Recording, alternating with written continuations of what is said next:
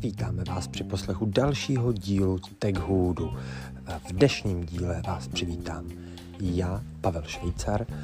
Hlavním tahounem tohoto tématu bude Petr Husár.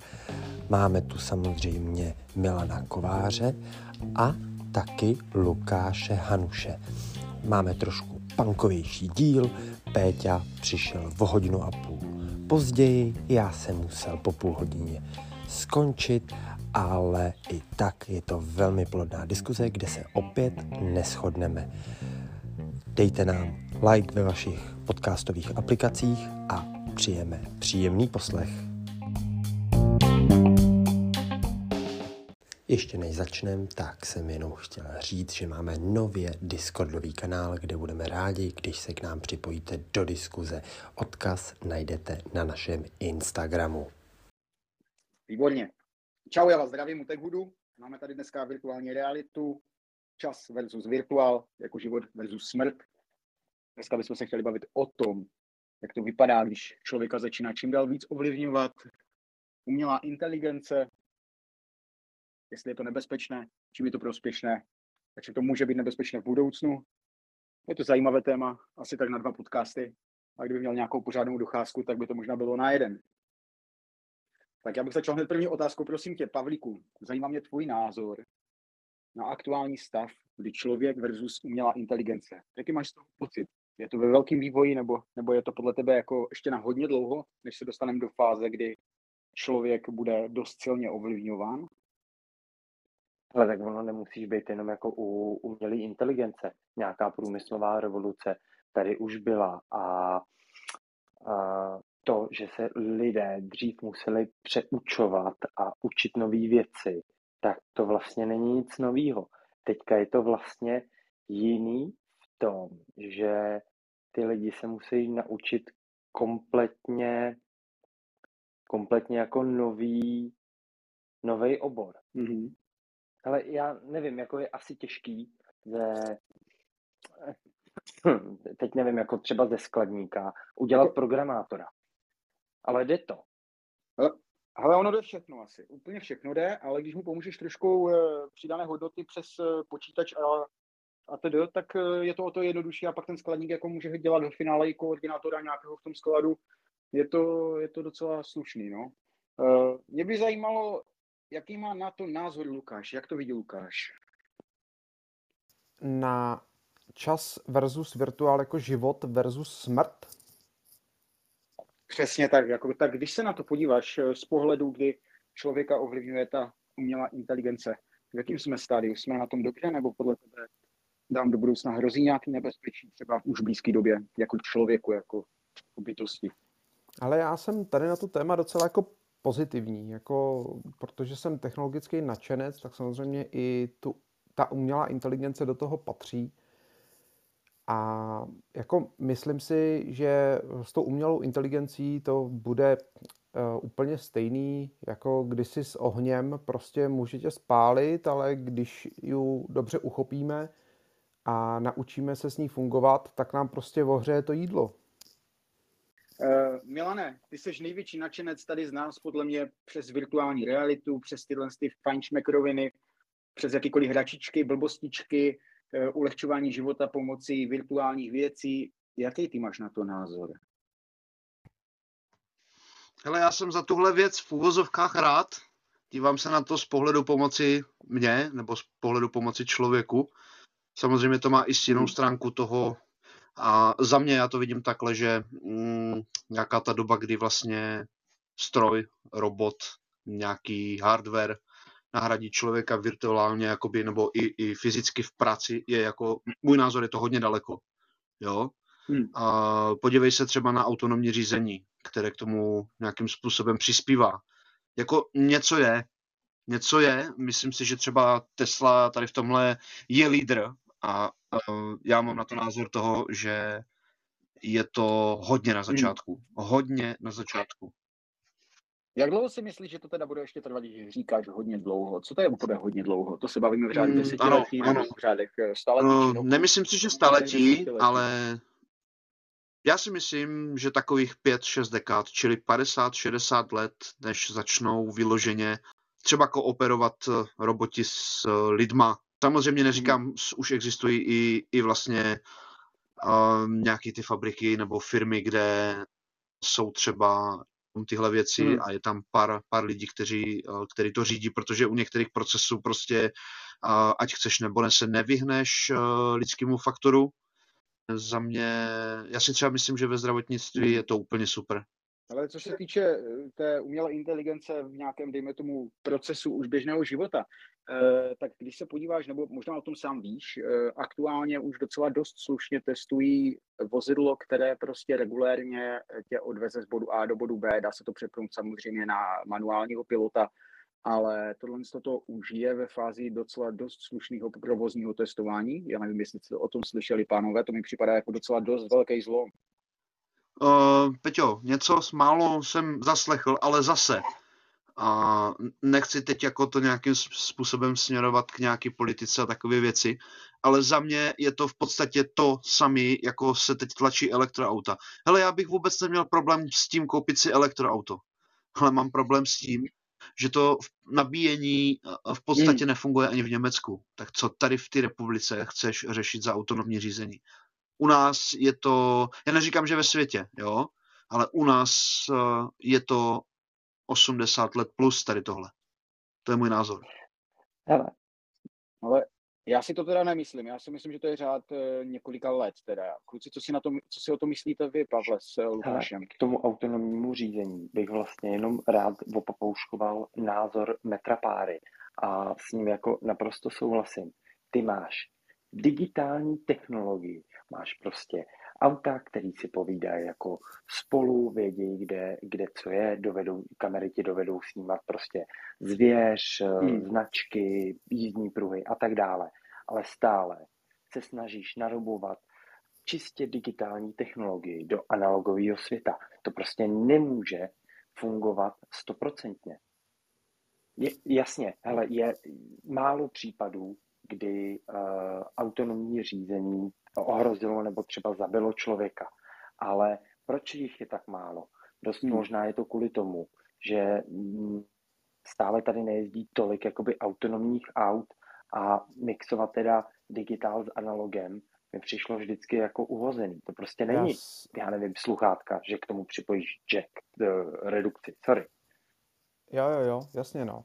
Já, já jako souhlasím, určitě, určitě je potřeba, potřeba říct, že ta technologie, jaká je, tak vlastně my už bychom autonomní uh, technologii, autonomní řízení tady mohli mít ale muselo by to být autonomní od A do Z. To znamená nachystaná hmm. infrastruktura a po té infrastruktuře by se museli pohybovat jenom autonomní auta nebo autonomní prostě kočáry, vozy. Jakmile bude Určitě. kombinace autonomního a, jak, jak říkáš ty, Pavle, uh, analogového, tak vždycky to bude o nějakým kompromisu. Jo?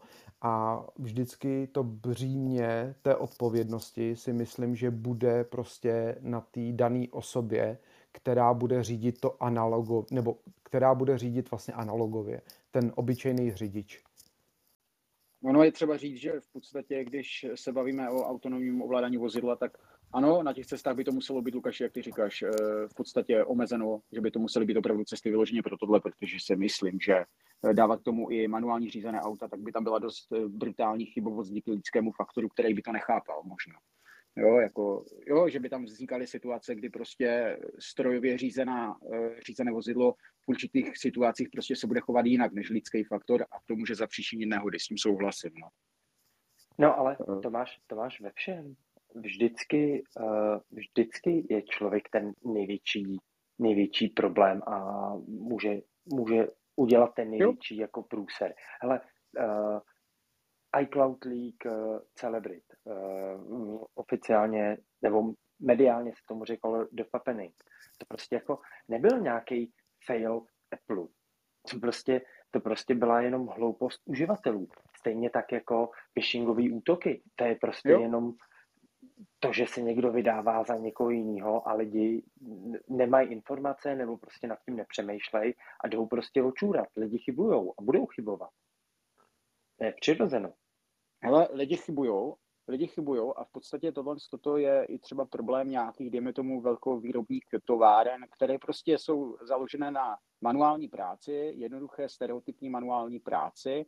A my se třeba dostáváme do situace, kdy ten, kdy ten člověk je nahrazovan dost citelně robotizací, eh, dost silně ta, ta robotizace se vylepšuje, to znamená, že její umělá inteligence se taky vylepšuje, což znamená, že vlastně bude ubývat vlastně lidské práce, bude přibývat strojové práce, a to, jako si, to vidím jako velký problém, tohle. To, to. Hele, a v rámci tohohle z toho tak mě napadá a zase ty moje sklady. Já jsem nedávno, nebo pár měsíců zpátky, tak na mě vyskočil jako inzerát e, na práci, jestli nechci jít dělat jako operátora do automatizovaného skladu. Jeden z našich hmm. dodavatelů hmm. tak má automatizovaný sklad. Ten sklad je podchlazený na úplně jako brutální teplotu a máš prostě jenom nějakou jako kukaň, kde máš frajera, který ti v principu jenom jako kontroluje roboty.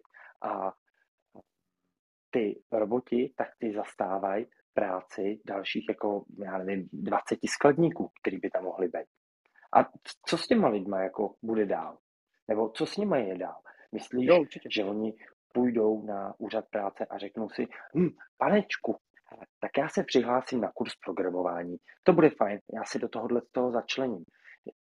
Podle mě každá generace řešila podobný, podobný jako boj. A vždycky budeš mít nějaký určitý procento lidí, kterým technologie sebere práci.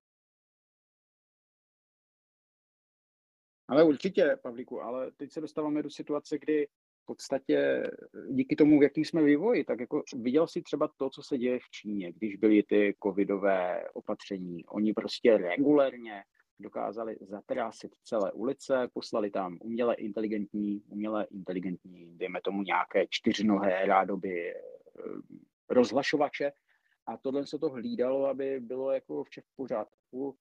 Eh, jako jsem si jistý, že tady tohle toto je už nad levelem toho, když vezmeš, uh, nahradíš člověka strojem nebo robotem, který by prostě fakt měl vzít nějaký díl někde ve fabrice, zkontrolovat, kalibrovat, zamotat šroubek, vrátit zpátky do pozice. Tohle jsou čtyři příkazy nebo prostě malé množství příkazů.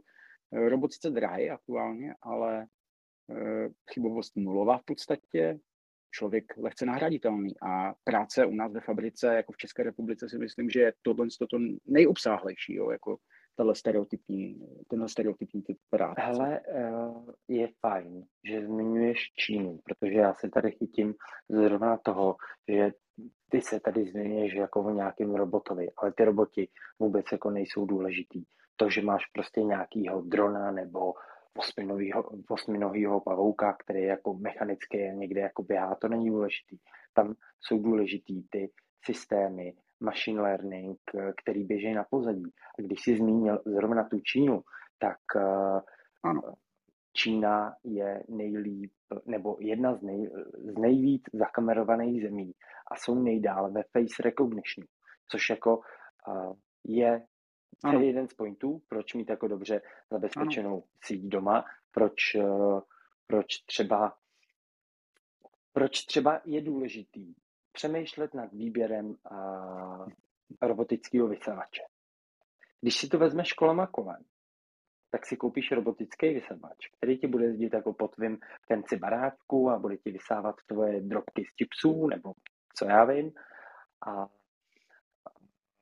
teď ti tam bude jezdit jako já nevím, měsíc, týden a bude mít komplet, záleží na tom asi, co, co má za senzory, ale pravda je taková, že bude mít oskenovaný tvůj barák, bude prostě vědět uh, teoreticky, co tam máš a to nemusí mít ani kamery, protože zase na základě algoritmů a dat z jiných jako chytrých robůtků, tak prostě bude vědět, jo, tohle podle toho senzoru má takový data a pravděpodobně je to topení. Tohle to prostě může být socha.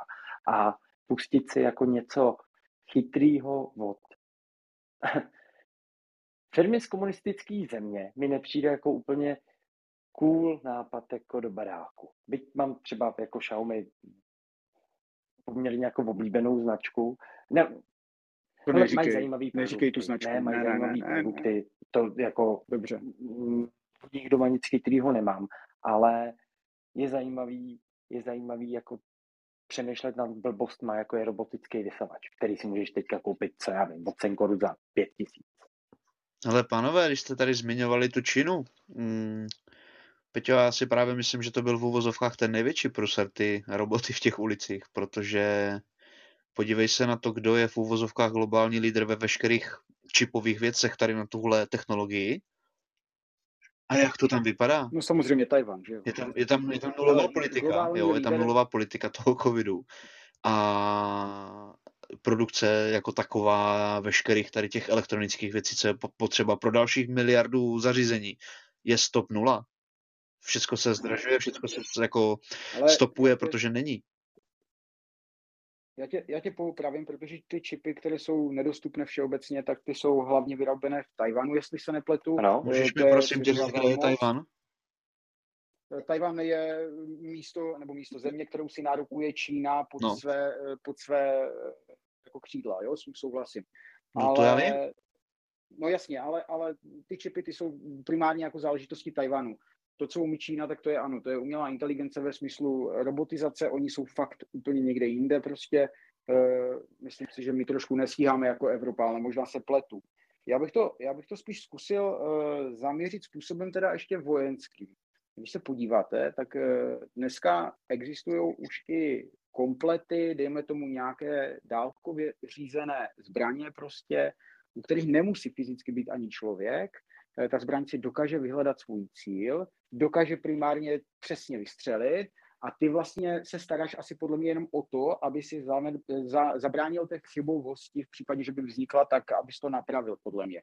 Já mám pocit, že tady toto už američani dost silně jako využívají a využívají to třeba i co se týče eh, kontroly vod, co se týče kontroly námořních eh, prostorů, které hmm. oni bezpilotníma bezpilotníma eh, loděma vlastně, které mají kompletně zabudovanou docela slušnou umělou inteligenci. Já jsem o tom teda četl článek, tak tohle to je taky u nich běžné a to ještě zdaleka nejsme ve vzduchu. Jo. Hele, je, je zajímavý, že zmíníš zrovna jako tohleto, uh, nějaký dálkově jako naváděný zbraně, kde je, uh, kde je člověk čistě jako kontrolní faktor. My jsme se o tom pár týdnů bavili na Clubhouse s Davidem ohledně jako aktuální války na Ukrajině. A tam vlastně podnětem k tomu byl nějaký článek, kterým pojednávali o posttraumatickém syndromu.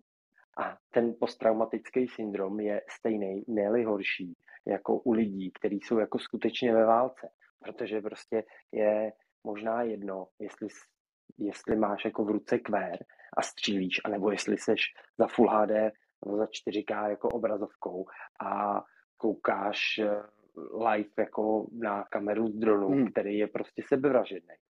Protože ty lidi vidíš blíž. Určitě. Ještě, Luky, Luky, řekni k tomu něco, ty jsi něco chtěl říct. Ne, ne, ne, tak jako poslouchám zajímavý rozhovor tady o tom tématu, úplně jako žádný detail nevím, ale řeknu o těch eh, vojenských eh, dronech a naváděných systémech a podobně, tak opravdu ten člověk si myslím, že tam je jako kontrolní a částečně i jako rozhodovací faktor, kam poletí, co, co vlastně zaměří, na co zaútočí. A ten, jak jsi Pavel říkal, ten syndrom post Posttraumatický stresový syndrom. Jo. Já nevím anglický název, ale asi víme, o co go. Jasně, jasně, jasně. Tak uh, tam je to víceméně asi jako v stavu mysli. Jo, jestli jsi takový asociál, že to bereš jako počítačovou hru a nepřipouštíš si vůbec, jako že uh, to, co se děje uh, na druhé straně té obrazovky, tak je vůbec reálný, anebo jestli prostě no, to cítíš jako člověk, no, obyčejný. A pak je jedno, jestli opravdu tam stojíš a střílíš, i když samozřejmě tam, tam eh, si myslím, že to je mnohem víc psychicky náročný, ale uh, ten syndrom jako takový si myslím, že může zasáhnout i toho člověka za, toho, za tou obrazovkou.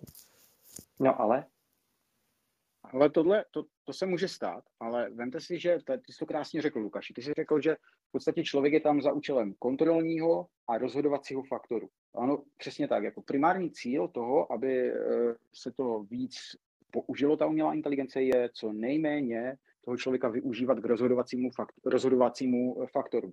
Jo, to znamená, že potom by v podstatě tahle zbraň měla prostě jako vyhodnotit situaci, že ano, tady jedou čtyři tanky a jestli je teď nesundám, tak prostě přijedou až k nám a rozsekají nás. Jo, rozumíš mi, prostě ten rozhodovací faktor by měl být teda čím dál menší, to je podle mě cíl teda. No, hele, uh, jedna, jedna z oblastí, kam se rve nejvíc peněz, točí se tam mrtě peněz, tak je prostě letecký průmysl. A teď nemyslím jako vojenský, ale letecký jako takový. A ty, když chceš dělat na kontrolní věži, tak jednak jako ten kurz, abys to mohl dělat, tak je jako naprosto, ale naprosto brutální. A určitě ta technologie se tam nějakým způsobem propisuje. Ty počítače tam budou jako dobrý a perfekovaný, že nejmají jako senzorama, ale stejně na ty lidi, kteří to dělají, jsou kladený brutální nároky a ani s postupem času ty nároky v rámci těch testů tak neslevují, protože je to prostě uh, psychicky a psychicky náročná práce, která vyžaduje velkou míru zodpovědnosti. Podle toho, jak ty o tom mluvíš, tak do des, nebo možná, možná jako tě blbě jenom chytám, ale třeba do 10, do 20 let, tak by měly být řídící věže na letišti automatický. A to prostě to prostě nechceš, nemůžeš, ty na to nesadíš. To si, jako... Pavlíku, to si, úplně, to si úplně nemyslím. Já si úplně nemyslím, že by řídící věže, uh, že by, takhle, jsou věci, které bych prostě nesvěřil nikdy do rukou nelidského faktoru a to je jako zrovna řídící věž letového provozu, protože to jako sorry, ale to se bavíme o jako velkým nebezpečí, podle mě za mě. No, Peťo, já tady mám takový oslý mustek, nebo respektive na vás všechny, pánové. Já se vás jako uh, regulérně zeptám. Myslíte si, že v tuhle chvilku existuje vůbec nějaká takováhle umělá inteligence, která v podstatě nepotřebuje vůbec lidský faktor? Jo, že, že vlastně, no právě, a... Neexistuje, neexistuje umělá inteligence, která by nepotřebovala lidský faktor, tak. protože kdyby se takhle stalo, eh, tak se dostáváme na hranu, jo, na brutální hranu. Je nutné, Jasně. aby tam vždycky bylo zachované to, že lidský faktor aspoň nějakou funkci musí mít v té, v té, v té funkci toho, toho, toho zařízení nebo toho přístroje, nástroje. Jo. To je nutné. Peťo, já teda nejsem konkrétně jako nějaký šílený letecký fanda nebo vůbec nějaký expert nebo něco takového, ale já si myslím, že eh, jakoby ta řídící věž, jako, jakoby mozek no, toho no. letiště, jako tam je, a to si jako trochu tvrdit docela přesně, že tam jako je 90% automatického řízení, že ten člověk je tam zase jenom kontrolní bod. To jako, že si, no, tak to já bych se možná i hádal. Mm, já, já, bych byl na straně, já bych byl na straně Milana, kdy ale eh, zároveň si nevyvracím jako tu původní tezi, že ty lidi, kteří tam jako makají, tak prostě musí umět navádět, navádět ty letadla v případě jako selhání. A musí jako umět vyhodnocovat třeba, teď eh, zabrousíme do teroristických útoků, třeba takový ty nejasný signály z běžné komunikace. Víš, ale ten frér prostě mluví nějak divně, jak když by měl kvér u hlavy. Jsou určitě um, systémy, který, který ti tohle na základě mm, hlasu dovedou jako rozpoznat. A mě to, já nemůžu si pomoct, ale mě to vrací zpátky k té Číně, proč je Čína v, ve face recognition úplně nejdál. Je to jednoduchý, protože je to komunistická země a Evropu máš prostě prošpikovanou různýma legislativníma nutnostma, aby to prostě nebylo zneužitelné. Tam se na nikoho na nic neptají. Přesně to jsem teďka chtěl říct, protože vem si, Ale že tam je prostě režim, jo. Tam prostě buď jedeš brázdu, a, anebo prostě seš zmizelej. Tam jako mezi tím nic neexistuje. jsi zmizele, to je dobrý. Je to tak, jako v podstatě my jako v západním, relativně západním světě, my teda jako se snažíme být západní, ale zatím jako dost náročné podle rozhodnutí, které vidím, eh, se nějakým způsobem prostě, jako jsme demokratičtí, jo, tam, tam prostě jako, tam je možnost volby a to oni nemají, takže ten screening, jak ty říkáš, prostě tenhle ten, eh, jo, tenhle ten scanning prostě je tam mnohem jednodušší, protože jim to připadá úplně běžné v podstatě, dá se říct, pokud to nastane, tom režimu, si myslím, za mě. Kluci, já se v úvozovkách trošku obávám, jakože ta doba tady, když se o tomhle bavíme, tom screeningu a těch věcech, není moc daleko i u nás, protože za poslední, já nevím, dva, tři roky, co se vlastně dělo a děje, počínaje tím covidovým šílenstvím, pokračuje tou, tou, jak on to říká vládě, tou speciální vojenskou operaci, a ono to probíhá i tady, akorát to není nějakým způsobem úplně tak represivně jako vyžadovaný, jo, ale je to mazec, co na těch, já nevím, schromážděních a demonstracích tady těch věcí, já to úplně nejsem fan, každý v úvozovkách kope za sebe, ale už se poměrně dost tady těch technologií dostává třeba do státních složek. A úplně si jako nemyslím, že to je dobře. Určitě, proto už, proto už máme proto už máme i úřad, který vlastně kybernetický prostor nějakým způsobem jako hlídá a kontroluje a nemá jenom jednu centrálu, že jo, těch míst je víc prostě, ze kterých zasahují. No to je. Pavlíku, Pavlíku, tohle je podle mě jako zatím dobrý, zatím to zvládají, nicméně kyberprostor je jako dost brutálně napadený svým způsobem. Na druhou stranu nedovedu si představit, kdy uh, se dostanou takovéhle, dejme tomu, automatizace umělé inteligence i do tohohle, do tohohle stavu, že to tihle lidi budou využívat. Jo. To je dost jako Chápeme se, jo? Ale chápem, chápem a nemusíš, nemusíme se tady bavit jenom o hackerských útocích a tak podobně, ale můžeme se bavit o naší oblíbené značce. Posluchači můžou hádat, která to je. Ano, Apple a můžeme se tady bavit třeba o brailích. Ale sakra, proč to takhle dlouho trvá?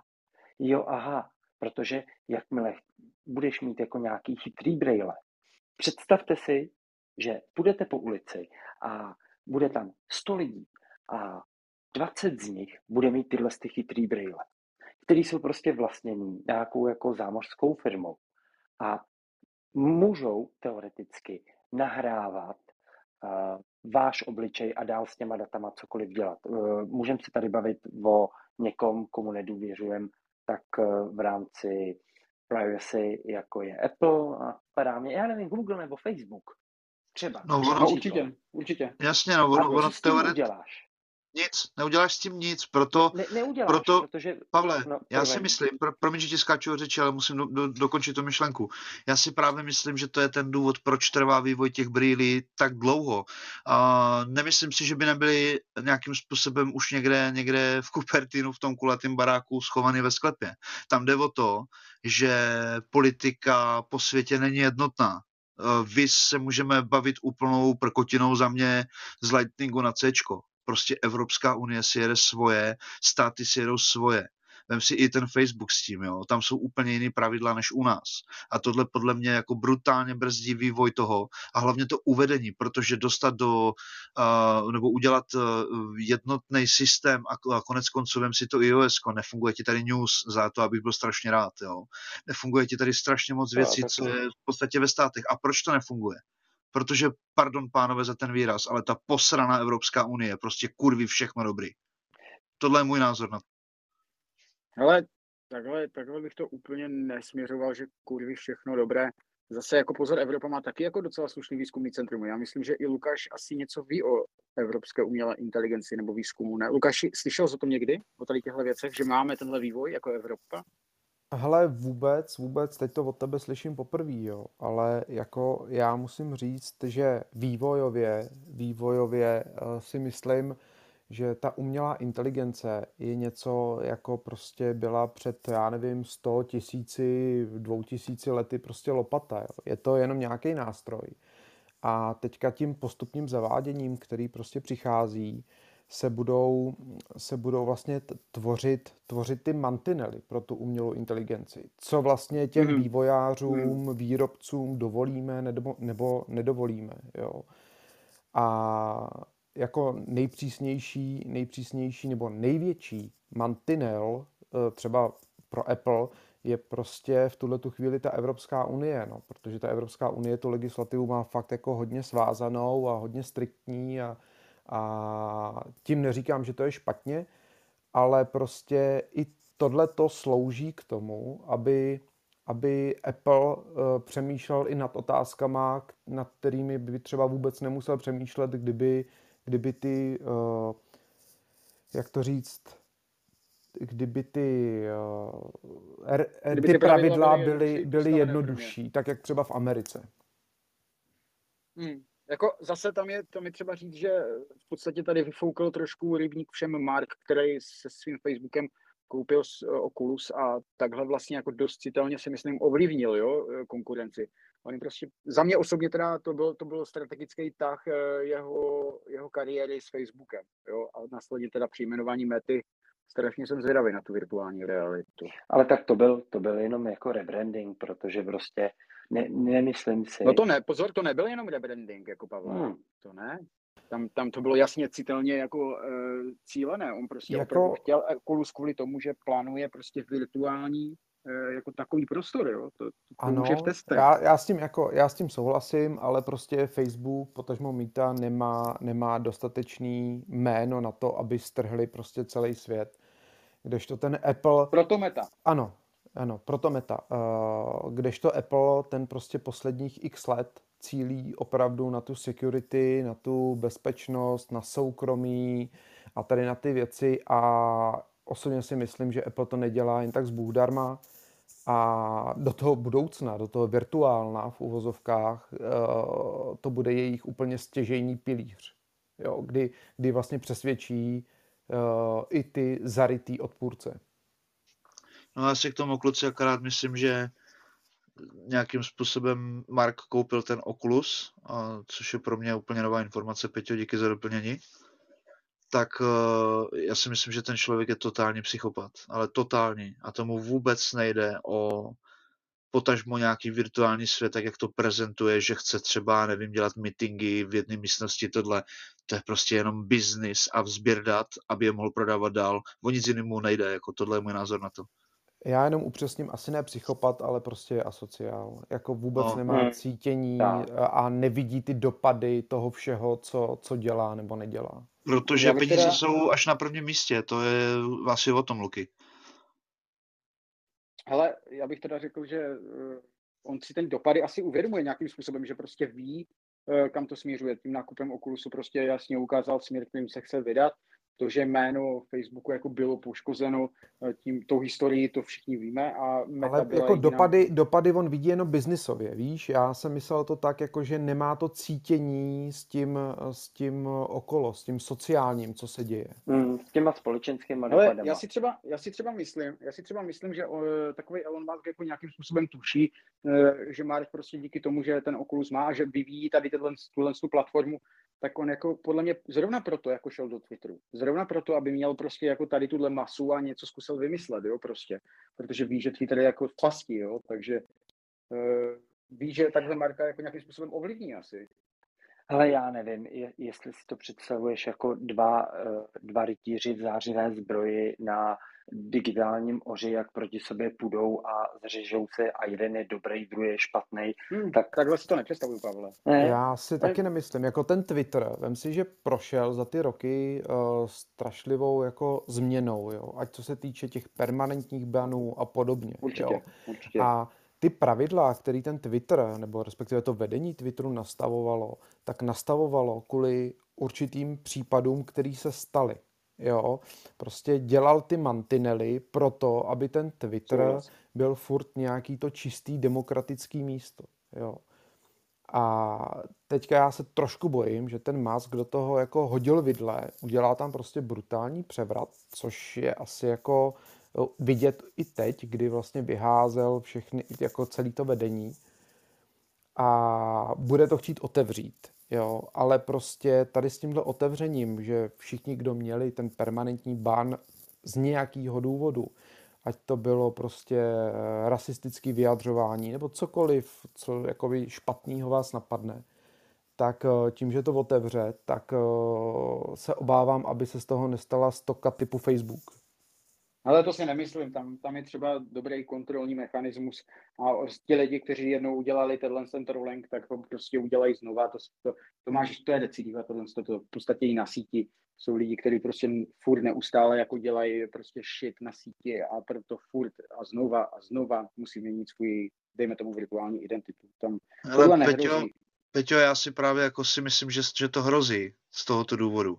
Vem si, jak ten Twitter dneska funguje. To není v úvozovkách žádná placená platforma, nemáš tam v úvozovkách žádné reklamy. A tím, že tohle jako nějakým způsobem zpátky otevře, jako úplně, úplně si nemyslím, že to nastavili dobře, jo. Ale v rámci nějakého kodexu nepsaného je asi dobrý trošku korigovat, ale zase na druhou stranu, čím definuješ eh, v podstatě, že někdo říká něco racistického? Čím definuješ, že někdo uvádí milné informace? Protože jedna strana se bude hájit, že to není, druhá strana se bude hájit, že to je. To je... To je strašně, Určitě. strašně, strašně na tenkým ledu. A teď otázka zní, jako co, co s tím, jo? Jestli, jestli jako fakt z toho udělá v podstatě druhou Donaldovu síť, anebo tomu prostě nechá volný průběh. Já si teda myslím, že ta situace stejně spěje k tomu virtuálnu, takže on to moc dobře ví, on, hele, dobrý, on, on má nějakým způsobem jako vývoj, vývoj rozjetý docela slušně, eh, ať se bavíme o, Tesla, o Teslách, ať se bavíme o Spaceu, eh, hele, dává to, dává to prostě všechno dobře, jo, ale chyběla mu prostě ta masa z té sociální sítě. A jako tím Twitterem, za mě osobně, Twitter je jako platforma, na které se řeší vše aktuální, napříč celým světem. Jo? Není to na Facebooku. Na Facebooku se takové věci neřeší. Tam nikdo, víš teďka, co se stalo v Bratislavě, kdy nějaký ten psychopat eh, tam bohužel jako trefil zbraní nějaký lidi. Eh, ano, kde to řešil? Na Twitteru. Proč tím nešel na Facebook? Protože Facebook aktuálně hot news nic neznamená. Jo, jako tohle, co to je jako dobrý tak, ona a viděl bych to tak, že prostě pokud to má smysl mít, tak prostě to bude s tou virtuální realitou nějakým způsobem spjaté. Já nevím, já to takhle vidím. Ale já si troufnu tvrdit, že to neznamená, že to nic neznamená. Spíš si myslím, že tam jsou takové mechanismy, že to je prostě informace, která se tam nehodí a tím pádem ten dotyčnej, kdyby něco takového nahrál na Facebook, tak prostě bude zablokovaný. Počkej, počkej, počkej. Tak uh, cenzura na Facebooku jako funguje? nevím teda, jaký má algoritmus, ale funguje cenzura úplně, bych řekl, jako na obdobné fázi, jo. Já neříkám, jako... že ne. Jo, já neříkám, že ne. Já si, já si právě jenom myslím, že kdyby třeba uživatel vydal nějaký status, v úvozovkách třeba nějaké prohlášení, tak si myslím, že podstatně díl a podstatně s menší kontrolou nebo respektive s volnějším průběhem toho obsahu zůstane díl na Twitteru než na Facebooku. Dobrá, já, já bych ještě teda chtěl se zaměřit na způsob, nějakých, dejme tomu, abych to teda úplně laicky řekl, eh, pokusu o komunikační klienty nebo komunikační prostor mezi člověkem a počítačem na bázi nějakých databází. Slyšeli jste o těchto věcech? Máte tušení, že Google něco takového vyvíjí? Nějaký ten kecálek v vozovkách a tyhle věci? Vůbec nemám ponětí, rád se nechám poučit.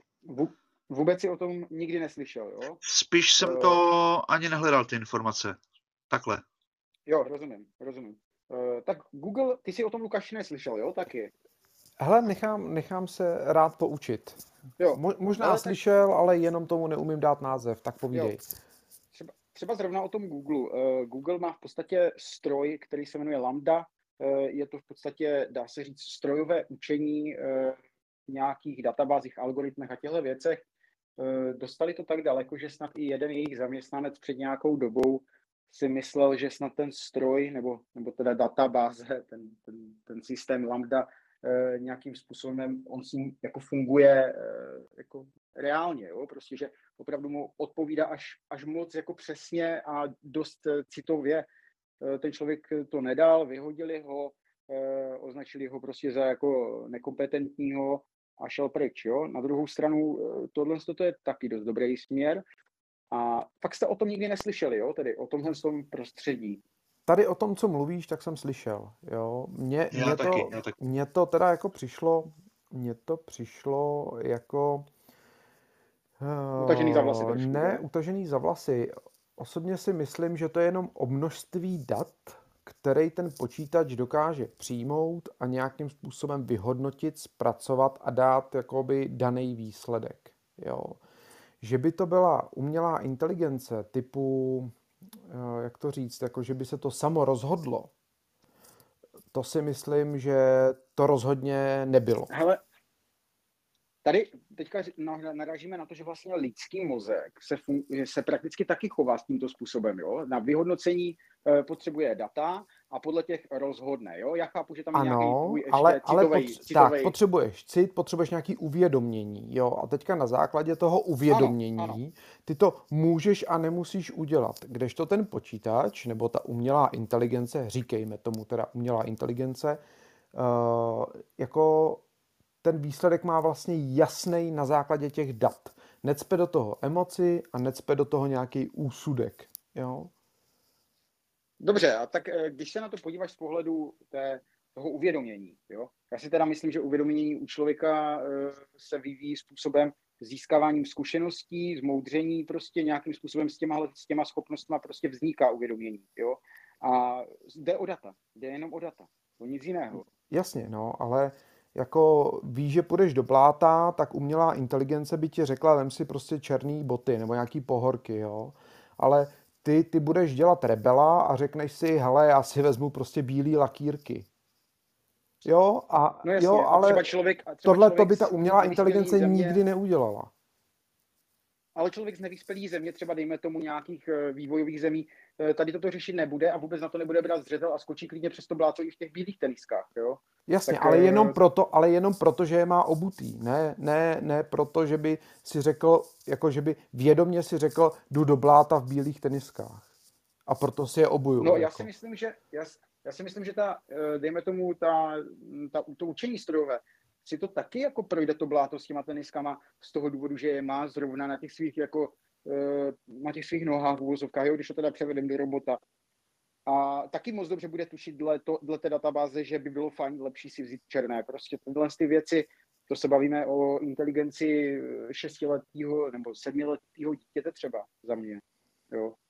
No jo, ale vem si, Peťo, asi jako měříš dobře, ale, ale furt ta, já, jestli jsem teda Lukáši pochopil dobře, tak když to přirovnej to k rovnici, ty tam musíš dosadit všechny neznámé a ta umělá inteligence a si myslím, že nebude nikdy umět stoprocentně. Ty potřebuješ získat nějaký věm, potřebuješ získat nějakou odezvu zpětnou a byť můžeš mít sebe lepší technologie čidla, nikdy to třeba nebude taková, taková dosazená neznámá, jako je třeba No, jasně. zrak.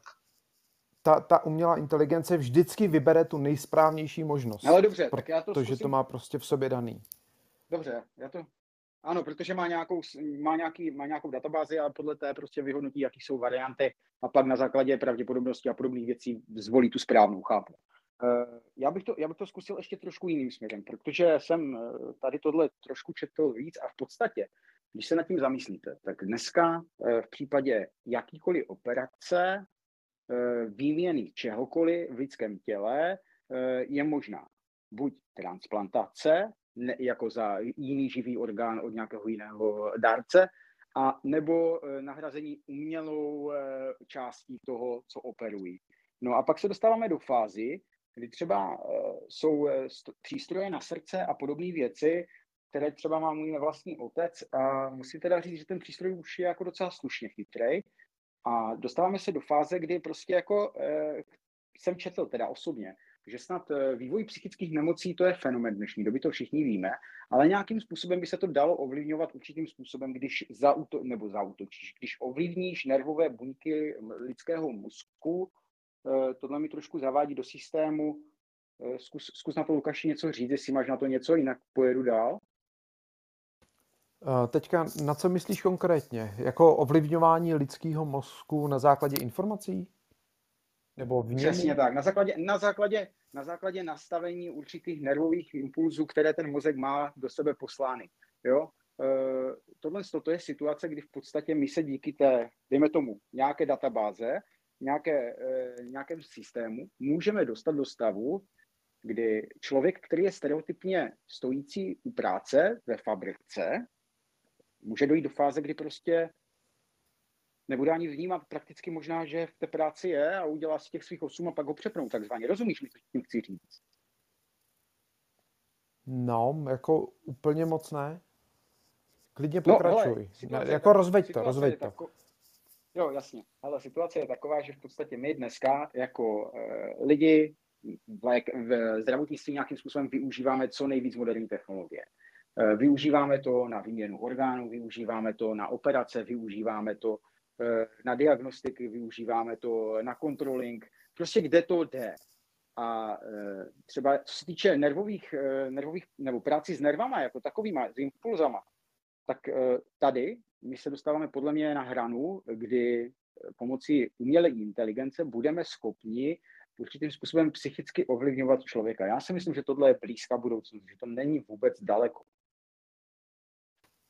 Tak jako chápu, ty to myslíš jako invazivně a já když to vezmu neinvazivně, tak jako lidská psychika už se ovlivňuje dneska uh, typu podle toho, v jaké bublině jsi zavřený prostě na tom Facebooku. Jo, postup, Jasně, to je neinvazivní. Jo, tam prostě, tak jak by se měl člověk starat o, o svůj zevnějšek, o svoje tělo, cvičit, správně jíst, aby měl prostě správný trávení a fungování těch orgánů a podobně, tak úplně stejně tak by se měl starat o svůj mozek. Jo. A teďka to, co vidíme, je, že prostě lidi jsou ovlivňováni skrze média typu Facebook, protože prostě Facebook cílí jenom na ten čas uživatele na té jeho platformě a, a vlastně dokáže si ho takzvaně v úvozovkách osahat, ten mozek jakoby olíznout, co, co toho uživatele podvědomně zajímá a tomu začít servírovat a díky tomu ho neinvazivně vlastně ovlivňuje.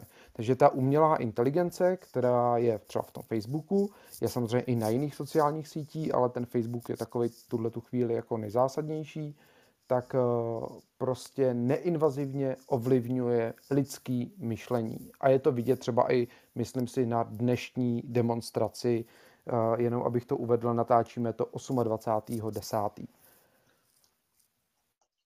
Ale dobře, tak já teďka hodím tady citaci z jednoho nejmenovaného webu Lidský mozek a učení cizích jazyků. Mluví přirozeným hlasem vyvinutým pomocí technologie hlasové syntézy k vytvoření poutavějších zážitků pro posluchače a dětem může pomoci také při studiu cizích jazyků. Seznam dokončených knih je víc uložen v zařízení a odměňuje děti za dosažené milníky. Ale tohle toto je v podstatě strojové učení do člověka. Jo? To se asi zhodneme.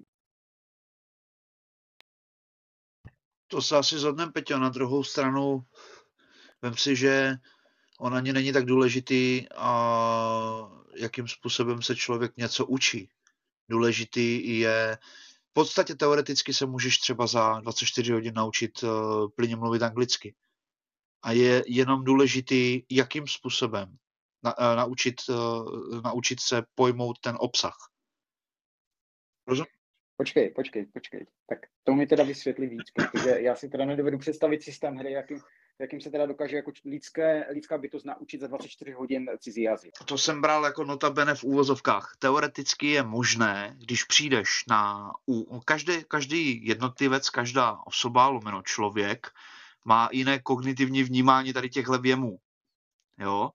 A jde o to, že když teoreticky přijdeš, třeba příklad u mě, na způsob, jakým eh, dostáváš do sebe vědomosti, aby ti zůstali v hlavě a uložili se. A v podstatě to nefungovalo jakoby tak, že něco pojmeš a hned to, hned to bez nějakého zužitkování posíláš dál.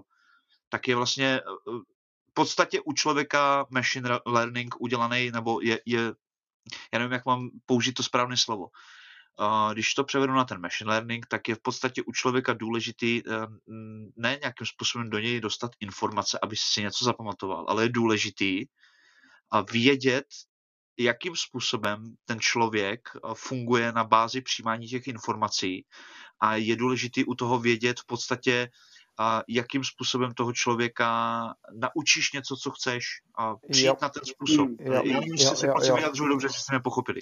Jo, já to chápu. Jako Vys, já se zase vrátím k tomu Facebooku, prostě ten to dělá na základě emocí. Jo? On prostě dokáže vycítit ten kód prostě toho prohlížení, dokáže vycítit a navnímat tvoji, tvoji emoci.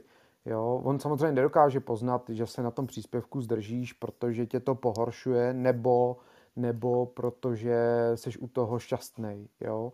Ale uh, ví, že se tam zastavil a začne ti přesně takovéhle příspěvky vlastně dávat uh, mnohem, mnohem častěji a mnohem víc.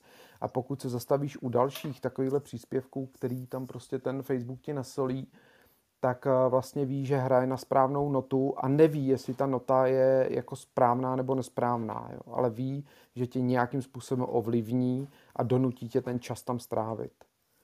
Tak ono se to, Luky, dá převést v podstatě na obyčejný cookies, vem si, jo. Máme každý, jak si zmiňoval, nějakou svou sociální bublinu s tím, že uh, mě třeba zajímají komponenty do počítačů, já nevím, auta, takové ty běžné věci.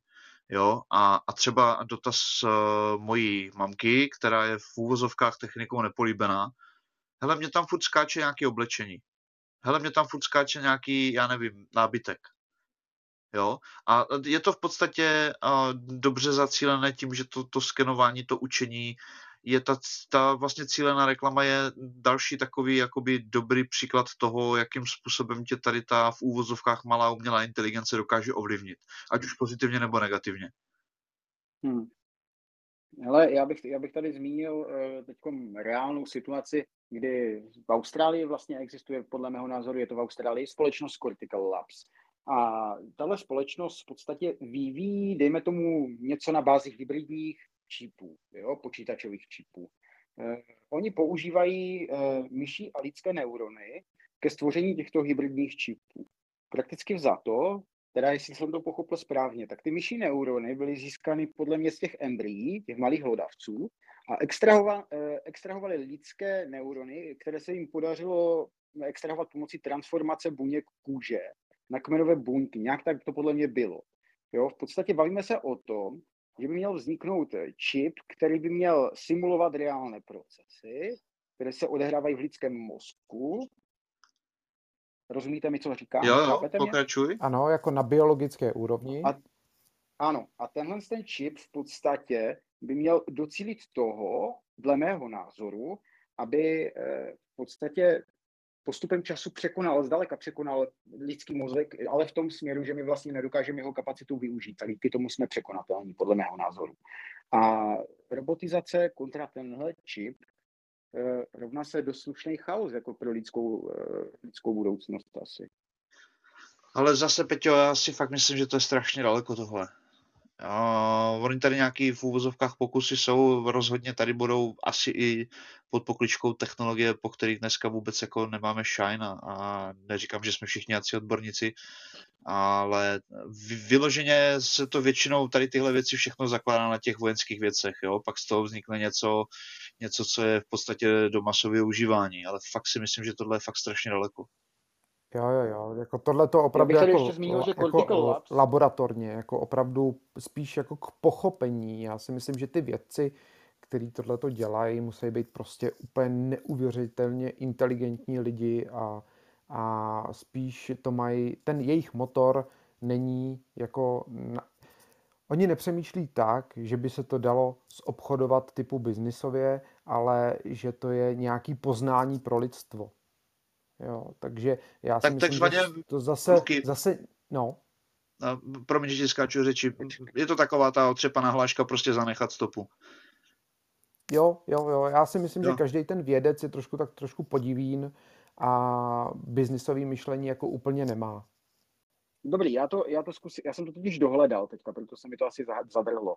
Eh, tak já bych prosím pěkně to tady vycitoval z toho webu. Eh, neurony v nově vyvinutém počítačovém čipu budou simulovat reálné procesy, které se odehrávají v lidském mozku. Ten je jedním z nejpozoruhodnějších systémů na celém světě a není divu, že je snaha jej napodobit. Výtvor Cortical Labs má momentálně energetickou náročnost menší než mozek vášky a cílem je, aby byl tento čip schopný se naučit hru Pong. Věci z Austrálie nejsou jediní, kdo mají takové vize v oblasti umělé inteligence. A tady si je třeba říct, že podle mě američaní a možná i Evropa budou na tom jako hodně solidně. A Austrálie přece jenom asi nebude jako na vrcholu. No ale tak jako to nemusíme chodit daleko, že jo? Tak jako ty čipy uh, od Apple, uh, ty uh, hmm. Silicon, hmm. tak uh, vlastně Apple udělal to stejný, jako, jako o co se snaží tady tyhle věci, jo? že to dal všechno vlastně do jednoho velkého v uvozovkách procesoru, kdy máš tam paměť, máš tam výpočetní výkon, máš tam grafický výkon, uh, jo, máš tam vlastně všechno, všechno na jednom, na jednom čipu. A to je velice podobný toho mozku a jenom díky tomu, že tohle to udělal, tak dokázal vlastně snížit spotřebu oproti klasických PC jako neuvěřitelně. To jo, no. Hele, máš jako a... nějakým způsobem uh, na mysli Neural Engine, jo? Taky. Jo. Ten okay. je samozřejmě do toho taky zahrnut, že jo? Do toho, do toho M1 nebo M2 uh, eh, čipu. Jako jo, je to, je to, je to zajímavě postavený, když jsem nad tím Luke takhle nepřemýšlel, když si to vlastně v podstatě vezmeš, tak vlastně máš jednu destičku, ve které je vlastně obsažený všechno a je to v podstatě to mozek, mozek ty základní prostě. desky, no, jasně. Ale uh, ono existuje třeba i studie, která ukazuje porovnání procesů, které jsou uh, v lidském mozku a které jsou uh, jako umělá inteligence. Já jsem tady ty věci četl a nechci to úplně jako rozvádět, protože bych tady potom asi zněl jako nějaký psychopat, ale můžu vám říct, že vývoj paměti, myšlení, vědomí, logického uvažování, tvořivosti, to je jako, tohle je alfa omega pro to a tohle to je na sakra silný vývoj, vývoji, jako si myslím. Já, já mám za to, že prostě tady tímhle směrem jdeme hodně rychle, hodně mílovými kroky a již brzy tohle to jako citelně můžeme vnímat. Jo. Vystačí na která jako k tomu, aby lidi nějakým způsobem uh, koordinovala nebo nějakým způsobem je zavírala doma, tak využívá jako dost slušně pokročilých jako robotů. Jo. Já si nemyslím, že to bude, Peťo, ale úplně uh, o těch robotech. Spíš si myslím, že tam jsou takové ty jejich aplikace, které v podstatě sledují. Jo? To, jsou, to jsou jako asi v úvozovkách nějaká malá inteligence tam bude, ale spíš jde o to, že tam máš různý uh, já úplně přesně, slyšel jsem nějaký podcast nebo článek, teď se mi to trošku splývá ty informace, ale v podstatě tam zhrnuto hodně v rychlosti hmm. uváděli, že ta čínská populace ohledně té nulové politiky toho covidu vlastně má nějakou aplikaci, přes kterou je v podstatě ty represivní složky a ty, ty úřady místní hlídají. A zase se tam dostáváme jako k technologiím typu BTSky, technologiím typu uh, nějaký LT pokrytí signálem mobilním a stejně zase do toho si myslím, že až tak moc ta umělá inteligence nezasahuje. Víš, že to je takový... Ale já jsem, já jsem teda viděl, jako to video opravdu jako nebylo fake, jako protože oni, oni tam nějakým způsobem prostě žili určitou chvíli eh, loňské nebo letošního roku v situaci, kdy prostě jako tam byly závěrasy kolem domu postavený, prostě aby ti lidi opravdu byli v těch karanténách, byli prostě zavření doma. A po těch ulicích opravdu na těch videích se jako bylo schopný projít nějaké eh, zařízení nebo nějaké, nějaká čtyřstopa jako eh, funkční eh, věc, která prostě jako dokázala reagovat i podněto, podnětově na to, když slyšela něco, to znamená, že se zastavila, otočila tím svým rádoby ksichtem a začala prostě jako pomocí toho reproduktoru něco, něco říkat, jo, a pak se jako podívala znova a šla dál, jo, postupně a zase jela to samý. Jo, jako tady tohle to je jako docela slušná šikana. No tak určitě, ale zase se jako dostáváme k tomu, že tam jako není, není eh, v podstatě lidské žití, jo. Tam seš prostě, narodíš se, eh, dřeš, robot, robot, robot a končíš. Tam jako nic já si, není. Jako, jako já si myslím, že my se na to díváme hodně evropským pohledem. Eh, já, když jsem byl na dovolený, tak jsem hodně poslouchal podcasty a poslouchal jsem kluci z Insideru, kdy měli prostě azijský speciál mm. a vyprávěli právě o Číně a o té jejich mentalitě a to, co tam vykládali, eh, tak mě jako dost otevřelo oči. Jo. Oni to vůbec, ale vůbec našima evropskýma eh, očima jako nevidí, ty Číňani nebo ty místní obyvatele. Jo. Oni tam úplně žijou jinou kulturu, jo, než máme my. Takže je potřeba, potřeba spíš to vnímat uh, jakoby očima jejího, než si tady dělat nějaký jako takovýhle závěry. Jo, Luky, já jsem to jako nemyslel závěr, spíš by mě zajímal jako pohled toho, že vem toho člověka, který tam žije 30 let a postav ho na 20 let sem jako do Evropy. Tak já si myslím, že by nemluvil úplně jinak. Já, já teda si nemyslím, že že jsou, oni jsou samozřejmě jako nějakým způsobem před námi v tom vývoji, protože tady jasně vidíme, že oni to implementují jako do reálného života tyhle věci. Já si zatím nedovedu představit, že by v případě nějaké situace prostě po ulici chodilo něco, co by mi jako rozhlašovalo. By jenom rozhlašovalo, nebylo to auto, ve kterém sedí člověk a rozhlašovalo, ať si zavřu okna, nebo se to nasere a budu mít po oknech, jo. Takže, jasně, jasně, jako... ale tohle je daný kulturně, jako jo, my prostě úplně žijeme v jiném světě, než prostě žijou oni. Otázkou je, jako teda, která, který svět bude jako připravenější na budoucnost pod to. Tak, tak, tak. To, a to je docela zásadní otázka. To je hodně zásadní otázka, to je fakt. Jako my se, my se zatím, my se zatím chováme jako Evropa, jako celek, se tady chová spíš jako represivně, jako ten policajt toho všeho. Ať je to prostě hmm. uh, globální oteplování, emise a podobně. Jo a moc, moc se nechováme prorůstově. Jo? To, co je nám vlastně, nám jako lidem vlastní, eh, posouvat se prostě dál, tak eh, tohle to my neumíme, protože my jsme vlastně spokojení v blahobytu a to, co by nás mělo hnát dál, je ten nedostatek, to, to co prostě nám jakoby chybí, anebo to, co, na co jsme naštvaný, tak to nás žene dál vylepšovat a podobně což my Ale... jako nezažíváme a proto jako Evropa se stavíme spíš do, těch, do, toho, do té roli do té roli jako represivní. Ale tady, tady v podstatě to zřekl hezky. Eh, můžu to jako vrátit zpátky o dva roky, situace toho covidu, kdy my jako Evropa jsme vlastně od Číny jako takové kupovali veškeré zdravotnické, zdravotní pomůcky. Eh, je to dost bizar. V Číně to vzniklo, dejme tomu ten virus, jo, eh, dostal se samozřejmě do Evropy, nečekaně, jaká náhoda. A Čína na tom eh, byla samozřejmě taky zle, ale samozřejmě na tom dokázala sprofitovat se. Proč my jako Evropani jsme nedokázali na tom trošku automatizovat tu jako soběstačnost, aby jsme prostě jako tyhle ty věci si nemuseli nechávat, jo, primárně tahat z, tý, z těchto míst, Eh, absolutně, no, absolutně protože tohle to strašně pozadu. trvá, že jo? Tohle to strašně trvá a my jsme si to všechno prostě outsourcovali. My jsme to prostě poslali pryč, my jsme to jako nechtěli dělat, jo. A když přišla ta krize, eh, ta covidová, tak se to úplně krásně ukázalo, že tím, že jsme si to outsourcovali a tím, že to tu Čínu, nebo že ta Čína to pojala tak radikálně, tak jsme si vlastně jakoby zavřeli, eh, nebo spadli jsme do svý vlastní pasti. No jasně, my jsme si úplně zpomalili, dá se říct, pro, progres Kluci, díky tomu, jo. A ta, Čína, a ta Čína nám utekla zase o něco ale, víc, ale, díky tomu keši a tomu všemu. Jako víte, víte, co asi zase myslím, to je hlavně výsada České republiky tohle. Když se podíváte, když teďka malinko odbočím, ale bude to s tím tématem trošku souviset, podívejte se na jakoukoliv veřejnou zakázku zadávanou státem. Tady se vůbec neřeší to, jak dlouho to bude, jaká technologie, vývoj. Tady se řeší jenom cena. Prostě tak nakoupíme, co ne, to podle mě, Peťo, je strašně špatně. Je samozřejmě, že to je Tady špatně, se řeší, se řeší aby jsme toho nakoupili co nejvíc za co nejméně, takže pak se nedivte, že nějakým způsobem je to všechno vráceno zpátky do Číny.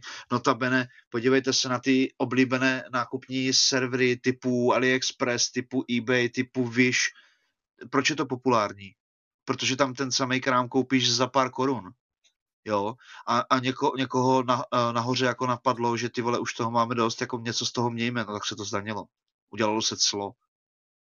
To je, toto je prostě, jak říká Lukáš hezky, no, toto je evropská mentalita. Ale dívej se, eh, tady je problém v tom, že my jako Evropani nejsme schopni nabídnout eh, výrobu čehokoliv, opravdu čehokoliv, za takovou cenu, jako e, tato azijská země. Jo? To je ten největší problém. My si myslíme, že naše úroveň je podstatně vyšší, že nejsme schopní pracovat za tyhle ty drobný, OK, to si může myslet, jsme úplně vedle protože náš vývoj je jako poměrně, oproti Číně si myslím teda, že jako v určitých fázích jsme sakra zanedbaní. Počkej, a... Peťo, Peťo, počkej, počkej, já se tě zeptám na jednu zásadní otázku. Myslíš si, že Čína je v podstatě technologicky o několik uh, mílových kroků před náma? Neřekl bych mílových kroků, ale v mnoha, jako mnoha partiích si myslím, že jsou o několik kroků před námi. Já ti to právě chci kontrolovat tím, a zase nevím, jestli jsem poslouchal nebo četl, protože hodně toho poslouchám a čtu těch článků, a narážím třeba teďka konkrétně na průmyslovou výrobu, jasně, a je tam miliarda věcí, ve kterých jsou rozhodně lepší, ale zase je to, je to tím daným režimem, není to nějakým způsobem. Že vem si, že by ze dne na den byla Čína demokratická, fungovala jako Evropa. To by byl totálně jiný stát.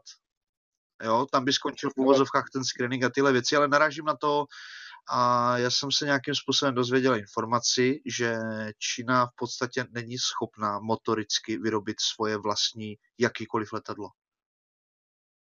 To bych teda úplně neřekl, protože oni mají jako letecký vojenský vývoj docela slušný. Možná mají, já se bavím vyloženě o motorech. Nemají svůj to, to netuším, to bych absolutně žádný motor. Ani... Dobře, no, ale e, my máme jako Evropani e, jako, rozumíš mi, jo, tady vytáhneš jednu věc a jo, jo. E, Evro, Evropani jako v podstatě my taky nedokážeme aktuálně podle mě skoro nic, co je Eh, co je komplexnější, jako sofistikovanější z mnoha partů složit sami. Jo? My taky Ale já si myslím, že proč jsme tak, proč jsme tak daleko, tady... proč no. jsme tak daleko v, já nevím, v leteckých tryskových motorech? No, protože jsme prostě tady měli druhou světovou válku a spousta tady těchto vývojářů eh, prostě přešlo do té industriální sféry, kdy, kdy prostě Rolls-Royce hmm. začal vyrábět letecké motory, jo, a spousta takovýchhle dalších, eh, dalších firm. A ta Čína tady v tomhle vlastně nebyla, že jo? takže jako hmm. vlastně oni vyrábějí to, co my jsme jim dovolili, to, co my jsme si vyvinuli a chtěli jsme, aby se to vyrobilo co, co nejlevnější. Co jsme jim ukázali. Jo.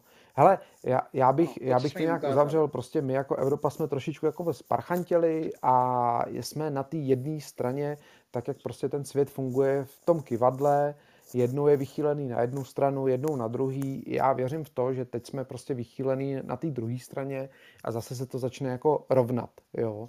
A vrátil bych se zpátky k té k umělé inteligenci, protože jsme zabředli dost do politických témat. OK. Dost nechutně, no. Uh, Lukáši, tak zkus, zkus nám říct, jaký je tvůj pocit z toho, když by si měl jít k lékaři a měl by tě v podstatě jako obsluhovat v budoucnu nějaký, byť u nějaké obyčejné lékařské prohlídky, běžné, eh, robotizovaný systém. Dovedeš si to představit tady tohle? Já si tohleto dokážu představit, ale jenom v momentě, kdy já k tomu lékaři nejdu, mně něco bude, když budu dostatečně vnímavý, eh, jakoby sám sebe, a tak si dokážu představit nějakou apku, kde napíšu, mám teplotu takovou, bolí mě tohle, je mě takhle a takhle, nějaký pocit tam zadám a ono mě to napíše, ta apka mě vybleje prostě nějaký výsledek typu hele, máš chřipku, jsi podchlazený, dej si toto a toto a zůstaň dva dny v posteli. Jo, je to nějakým způsobem pro mě jako přijatelný. Dobře, a dovedeš si představit, že v podstatě to nebude aplikace a ty přijdeš opravdu do té ordinace a místo té sestřičky tam bude tenhle ten automatizovaný ale proces. Vlastně, ale jako proč, uh, proč dělat věci složitě, když jdou jednoduše? Pokud tohle by obstarala apka v tom telefonu, tak proč by tohle to někdo jako dělal? Kdo to bude financovat? Za mě to je úplně zbytečné. Já si úplně nejsem jistý, že by, aplikace, že by tě aplikace dokázala třeba proskrinovat nějakým způsobem a to jo, nějakým způsobem, co se týče rengenu a těchto věcí. Ale dovedu si živě představit v budoucnu, že v podstatě může vzniknout. Jasně, já už uh, chápu, já už chápu. Ty myslíš Bymaxe?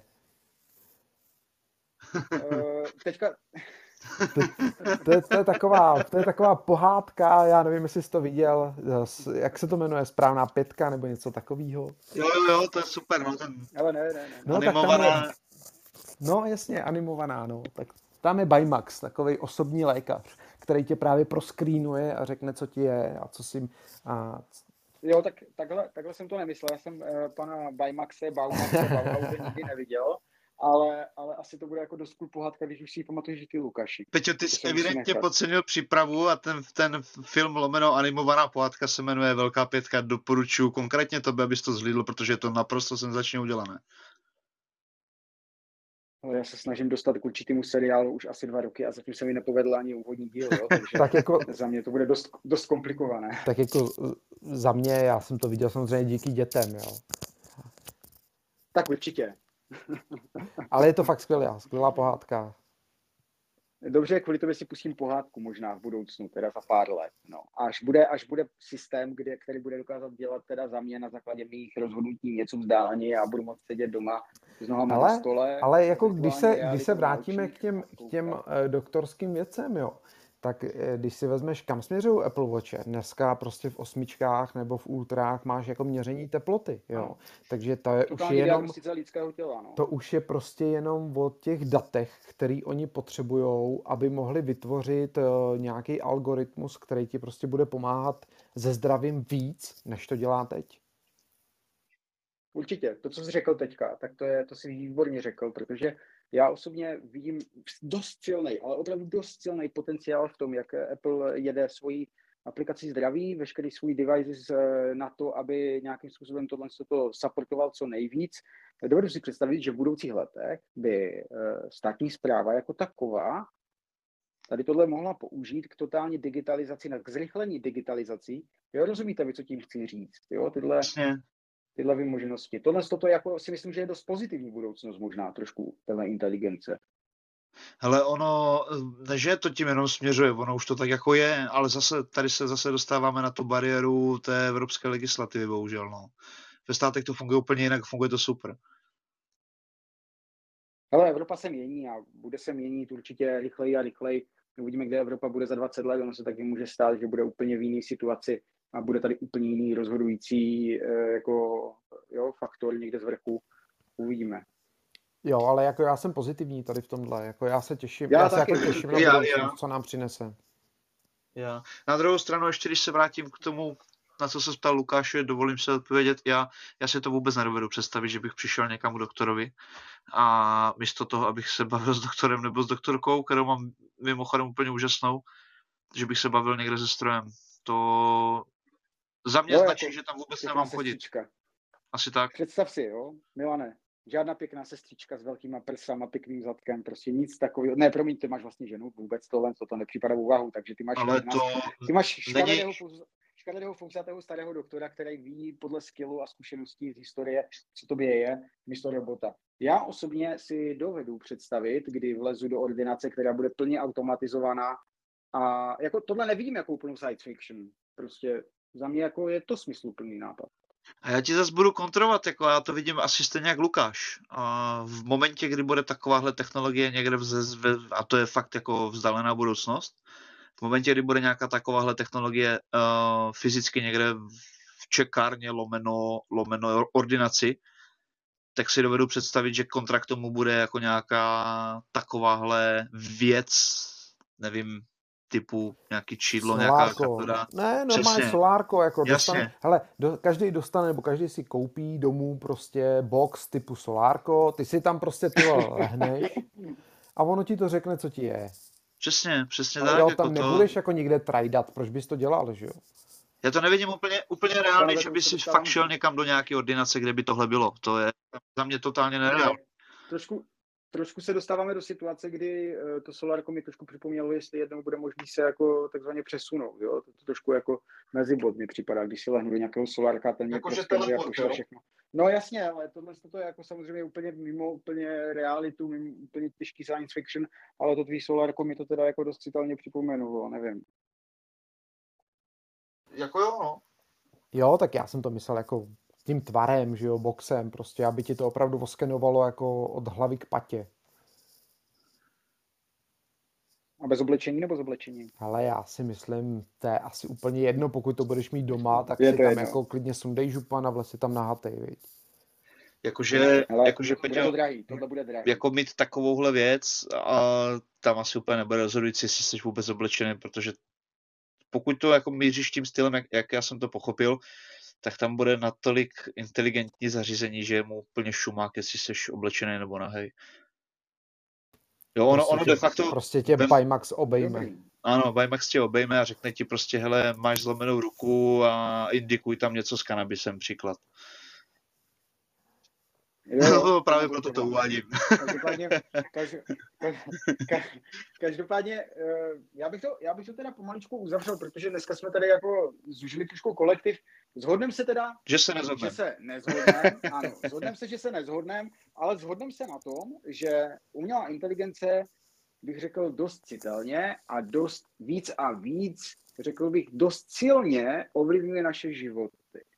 Aniž bychom si to uvědomovali. Stoprocentně. Už teď, už teď, ale musíme to fakt brát jako nástroje, který, který prostě jakoby potřebujeme, nebo chceme, nebo jak to říct, já bych to, Luky, jakoby s pozitivním slova smyslu, ano, ano, ano. ano. Já bych, já bych to, Luky... jsou jakoby nutný, nutný v tom vývoji jako lidstva jako takovýho, jo. A je jenom na nás, eh, co jim vlastně dovolíme a nedovolíme, aby jsme si to nenechali předůst přes hlavu. A čím rychlejší bude ten nástup uh, té umělé inteligence, tím hůř si myslím pro nás to bude, protože nestihneme vychytat všechny ty, uh, nebo zavíst nebo zvednout ty správné mantinely. Jo, s tím souhlasím. Jo, Milane, ještě Já jsem tomu... akorát chtěl říct, že v podstatě dneska za mě člověk asi využívá tu umělou inteligenci, aniž třeba tuší, že zatím nějaká umělá inteligence je, ať už jsme typu nějakého přihlašování biometrikou, ať už jsme typu nějakého mm, státně správního serveru, ať už jsme typem nějakého bankovnictví a to jsou vesměs pozitivně věci, které ti fakt ulehčují život. Jo. Určitě. I ochranné prvky ve vozidle, jako ochranné prvky různě v určitých uh, dopravních podnicích jsou využívány, různá čidla v cestách a podobně. Tohle to všechno se dá brát za nějakou, dejme tomu, umělou inteligenci, protože to nahraje, nahrazuje tu nutnou lidskou inteligenci. Takže se shodneme na tom, že se tedy nezhodneme, a, ale shodneme se na tom, že si o tom ještě povykládáme v budoucnu. Já jsem teda to, pro. To asi určitě, to asi určitě. To bylo každopádně Tohle je jako dobrý... jako hodně široký téma. No. Souhlasím, já, souhlasím. Já teda jenom kluci, ještě když si v úvozovkách narážel na, na, tu, na ty ochranné prvky, jenom takovou malou noticku k tomu, hele, je to fajn, že to v těch autech je, líbí se mi to, ale tady v tom jsem jako oldschoolář. Já, když sednu do nového auta, který má miliardu asistentů, já se chci projet, já nechci řídit videohru, já to tam nechci.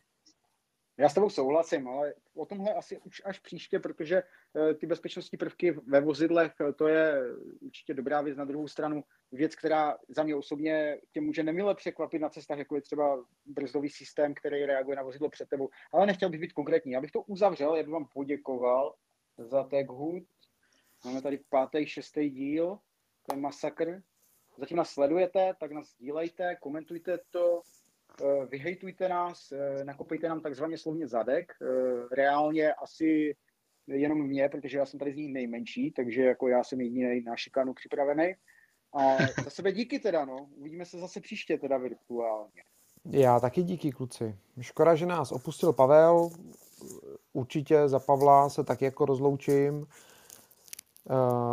Jsem rád, že nás posloucháte a těšte se na další díl. Co ty, Milan?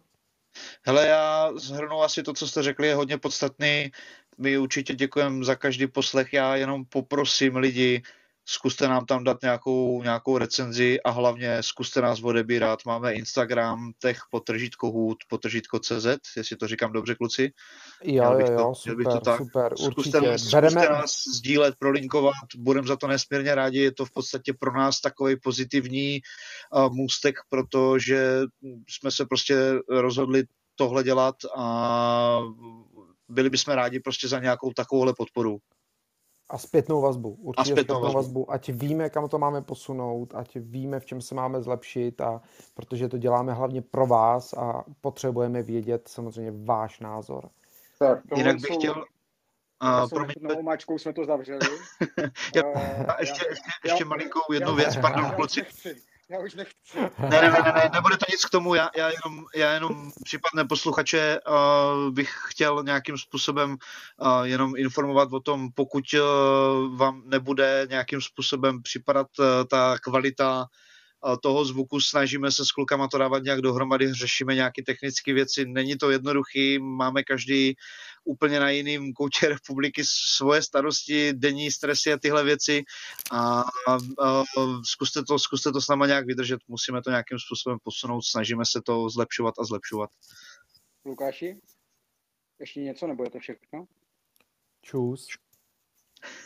Mějte se. Zdarec. Ahoj všem. Buďte dobří. Adios, amigos.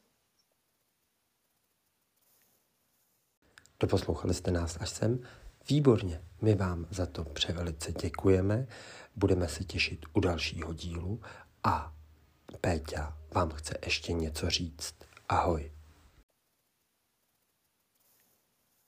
Tak a já to tady stoupnu, ty vole, Tak jo. Akorát nevím jak, ty vole. No. Počkej, počkej, počkej, počkej, počkej, počkej, kde to, to je? vymažeš, Save ty vole. a-